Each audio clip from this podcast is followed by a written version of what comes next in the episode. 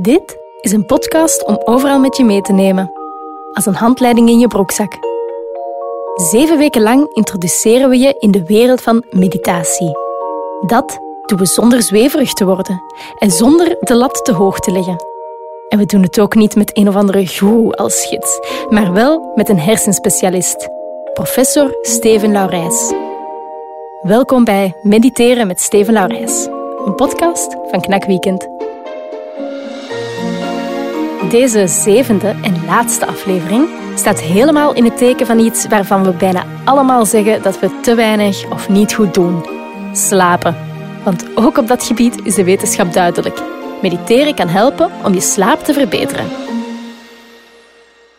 Bij ons zit nog steeds neuroloog Steven Lorijs, die onlangs naast zijn boek over meditatie ook nog een boek heeft geschreven over slaap. Steven, welkom. Hallo, lekker geslapen? Iets minder vannacht, uh, maar ik sta helemaal open voor jouw tips van straks. um, vertel eens, is het in het algemeen uh, echt zo erg gesteld met onze slaap? Goh, ik denk um, dat we opnieuw te weinig aandacht geven aan slaap. Hè. Slaap zou onze beste vriend moeten zijn. Op consultatie vraag ik systematisch: hè, hoe is de kwaliteit van je slaap? Voel je het ochtends lekker uitgeslapen? Of ben je slaperig overdag? Uh, val je in slaap in die meeting uh, of uh, voor het rode licht? En ja, eigenlijk een groot deel, ehm, de meerderheid van de patiënten die ik zie, maar een groot deel van Vlaanderen, heeft eigenlijk een slaap die van suboptimale kwaliteit is. En dan moeten we natuurlijk eerst een reeks slaapziekten uitsluiten. Dat gebeurt in het slaaplabo. Maar heel vaak is het ook gewoon wat we psychogeen noemen. Dat is gewoon hè, dat stemmetje, weet je nog, die monkey mind, die ons ja, wakker houdt. Hè. En, en dan is het een inslaapprobleem, een doorslaapprobleem. En dan is niet noodzakelijk het pilletje de eerste of beste oplossing. Mm Want je schetst inderdaad een kettingreactie. Hè? Um, dat er mensen naar hun dokter gaan en zeggen dat ze slecht slapen. Dan krijgen ze van die dokter um, slaapmedicatie. Daar raak je verslaafd aan. En dan kan je niet meer zonder. En uiteindelijk ben je eigenlijk nog verder van huis. Um, ja, hoe, hoe kan je die cirkel breken? Wel, ik denk dat het goed is als jouw slaapprobleem hè, uh, een invloed heeft op jouw dagelijks functioneren, thuis of op het werk, dan moet je echt hulp zoeken. Hè. Praat erover met de huisdokter, met de psycholoog. Er zijn in Vlaanderen hele goede uh, therapeuten die je dan gaan bijstaan. Hè. Het is uh, vaak iets wat, wat al een tijdje bestaat, dus dat los je niet zomaar op één dag of nacht op. Onze slaapgewoontes, onze levensgewoontes. Want goed slapen, dat begint overdag, zoals ik in het no-nonsense slaapboek uh, uitvoerig beschrijf. En ja, dan kan het echt goed zijn om daar wat uh, hulp bij te hebben. En meditatie is natuurlijk uh, ook een heel belangrijke. Hè? Als we het hebben over dat piekeren, dan gaan we met die verschillende oefeningen echt leren om wat afstand te creëren hè, van dat stemmetje in ons hoofd. En het is loslaten. Hè. Slapen, als je zegt, ik wil slapen, ik wil slapen.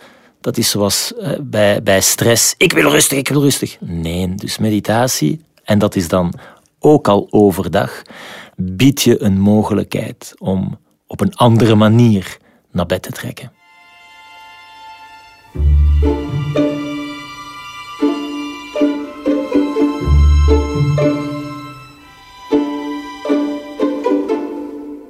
Je zegt inderdaad, goed slapen, dat doe je eigenlijk door minder aan te denken en er minder mee bezig te zijn. Maar is dat eigenlijk niet een beetje te vergelijken met zeggen dat je niet aan een roze olifant mag denken op dit moment?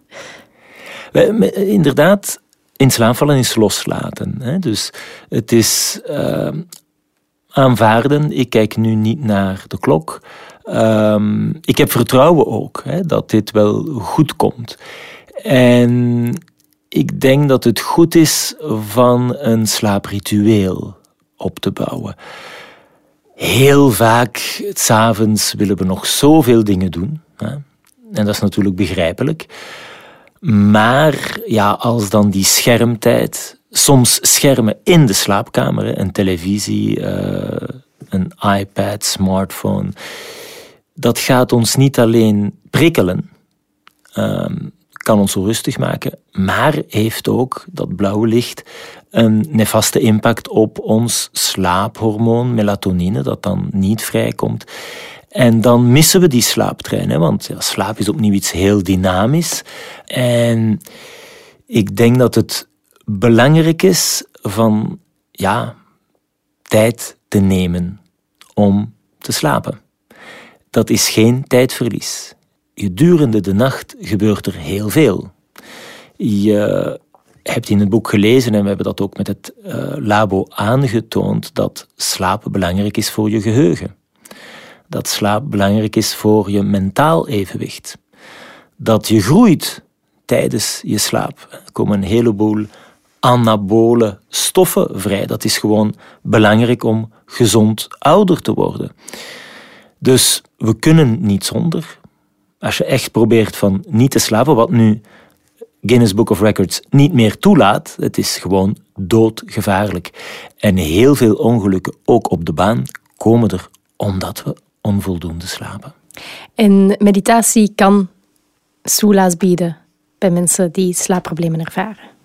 Ja, ik denk elk slaapprobleem is anders, maar als je gestresseerd bent, als je permanent zit te denken van ik moet nog dit en had ik maar dat, dan is het niet altijd evident om de slaap te vatten.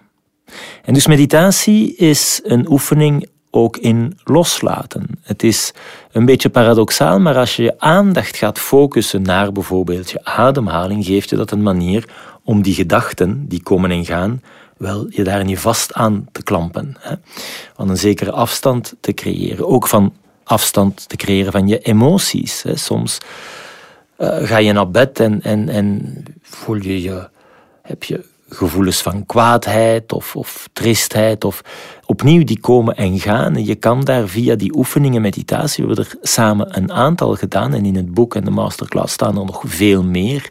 Want het is natuurlijk geen one size fits all. Het is afhankelijk van jouw behoeften, ook jouw mogelijkheden, hoe je dit gaat invullen. Maar het is wetenschappelijk aangetoond dat naast de andere vormen hè, van, van psychotherapie, uh, cognitieve gedragstherapie bijvoorbeeld, hè, is iets wat ik systematisch bespreek bij mensen met een psychogene slapeloosheid, hè, die inderdaad moeite hebben om in te slapen, door te slapen, s ochtends heel vroeg wakker worden. Dus uh, meditatie is daar een deel van, naast andere technieken. Hè. We hebben het nog niet gehad over hypnose, autohypnose, want het is telkens iets dat je zelf doet. Niemand kan in jouw plaats mediteren, maar je kan je wel, zoals gezegd, laten bijstaan. En de toegevoegde waarde, ik denk, die is gewoon ja, aangetoond door de klinische studies.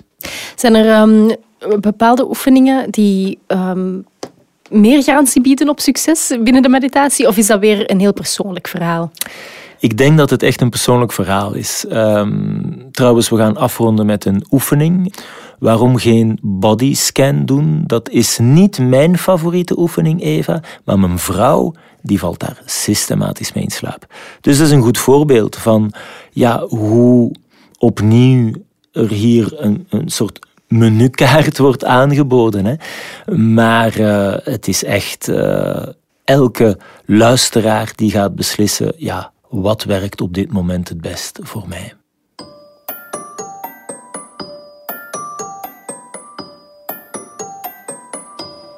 Daarover over die bodyscan straks meer, hè? want ik zit te branden om jou een prangende vraag te stellen, Steven. Um, ik wil namelijk een heel gevoelig onderwerp aansnijden, namelijk slaap en kinderen. Hoe kunnen we dat laten doen? Wel, ik uh, kan hier spreken dan als arts. Mijn echtgenote is psychologe. En we hebben al die principes en dan krijg je kinderen. Hè? En, en uh, loopt het niet altijd zoals in de boekjes. Zeker ook niet bij ons. Ik heb vijf kinderen. Het is soms chaos. Um, het is soms best frustrerend. Dan is het ook een oefening voor jezelf. Hè? Je kan proberen dat kind in slaap te krijgen, maar je kan ook werken aan hoe reageer ik hier nu op. Het is gewoon zo. Soms zijn ze ziek. Ja, pech. Dan doe je amper nog dicht.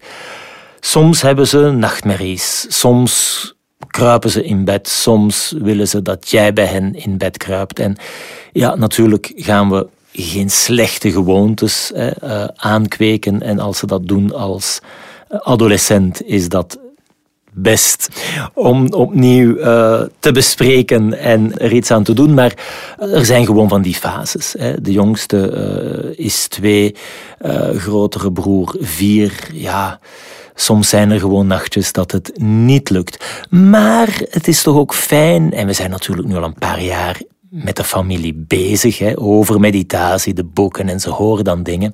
Kleine anekdote, mm -hmm. Eva dus. De kleine Margot is twee, moest naar bed en Louis zat zot in en weer te springen. Mijn vrouw was er bijna kalmte bij verloren, zegt Louietje. Nu ga je naar je kamer, ik doe even zusje naar bed. En toen kwam ze inderdaad in de kamer van Louis en die zat in kleermakerszit zijn ademhalingsmeditatie aan doen. Hoe tof was dat? Dus ja, ze pikken dingen mee op elke leeftijd. En soms lukt dat al beter dan anders. Het is ook, als we het over meditatie hebben, het aanvaarden ja, dat het niet altijd kalme zee is. Hè? En, en de kinderen hebben het recht om hun emoties te uiten. Ze hebben nachtmerries, dat is bijna ja, onvermijdelijk. En dan zijn er van die momenten die uitdagingen zijn. Dat gaat dan ook weer over. Heb vertrouwen in je meisje, jongen, in jezelf. En pas ook ja, je levensstijl aan. Hè. Wij, wij gaan heel graag uit en, en restaurantje naar vrienden. Maar ja, slaap is te belangrijk. En dan, zoals je reeds zei, kom je ook in die spiraal, hè, waar slaaptekort je irritabel maakt. Mijn vrouw zegt ook, slaap is onze beste koppeltherapie. Hè. Gaan we nu echt heel bewust iets vroeger naar huis van dat feestje, want anders is de prijs die we betalen gewoon te groot. Het klinkt in de huidige maatschappij soms een beetje als een offer uh, dat je moet maken, maar het, komt wel met een grote meerwaarde als je het doet. Hè. Ja, je, je moet keuzes maken. Hè. Ik bedoel, uh, we hebben het nu over kinderen. Als jonge ouder weet je dat dat inderdaad je leven verandert. Dat betekent niet dat je niet meer van een heleboel dingen kan genieten, maar toch op een andere manier. En ik denk dat het fout is als je denkt, ja, ik kan het wel zonder slaap. Want vroeg of laat betaal je de prijs. Slaap is belangrijk voor jou als ouder. Slaap is natuurlijk ook belangrijk voor je kind. Om terug te komen op de uitdagingen die wij thuis hebben gekend. Louis is echt een uitdaging. Die heeft het heel moeilijk om te zeggen: um, Ja, ik ga naar mijn kamer. En dan, Eva, had ik het idee van te zeggen: Wel, weet je, je wil zo groot worden als papa, als de grote broers. Het s'nachts in je diepe slaap komt groeihormoon vrij. Dus s'nachts groeien. En dan zei hij: Papa, ik ga naar bed. En als het van het kind zelf komt, ja, dat is fantastisch natuurlijk. Uh, en in dit geval heeft het gewerkt. Tenminste, voorlopig. Geen lessen te spellen aan niemand. Maar motivatie is natuurlijk iets wat ja, onvervangbaar is en o zo sterk. De motivatie voor de oefening die we op het schema hebben staan is alleszins uh, aanwezig. Ben je er klaar dus voor? Ik ben er helemaal klaar voor. Wel, lieve luisteraar, ik weet niet of je zit of ligt, maar deze oefening, idealiter, doe je liggend, in de zetel of in bed als je in slaap wil vallen. Het is opnieuw een uitnodiging om je aandacht aan te scherpen, te focussen hier op je lichaam. We gaan net zoals de scans die we in het ziekenhuis gebruiken, elk deeltje van ons lichaam aandacht geven. Laat ons beginnen bij de toppen van de tenen en ervaren. Als ik nu mijn aandacht focus op mijn rechtervoet, het contact met het oppervlak waar ik op lig of zit. de schoenen, kousen of misschien ben je met blote voeten. Wat voel je op dit moment in je rechtervoet? Is er een verschil als we die aandacht nu brengen naar je linkervoet? Misschien voel je helemaal niks en dat is helemaal oké. We focussen stuk voor stuk op het hele lichaam, nu de benen, je buik, je rug, je borstkas, je handen, rechterhand en vingers. Het verschil misschien in temperatuur of tintelingen, of misschien zelf een gêne of pijn. Apprecieer die ervaring in je rechterhand en het verschil met je linkerhand zonder oordeel. Je armen, hals, aangezicht.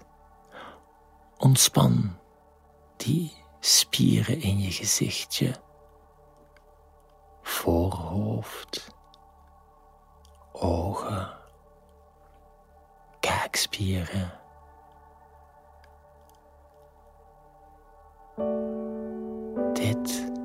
Lieve luisteraar en Eva, is een bodyscan waar ik nu uitnodig om de ogen te openen, te connecteren met het hier en nu.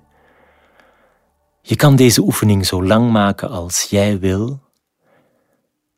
Zelf mentaal je lichaam scannen, een geleide meditatie met een app zijn heel veel manieren om even je aandacht te focussen aan je lichaam en te luisteren naar de signalen van je beste vriend, je lichaam. Dankjewel, Steven. Met heel veel plezier.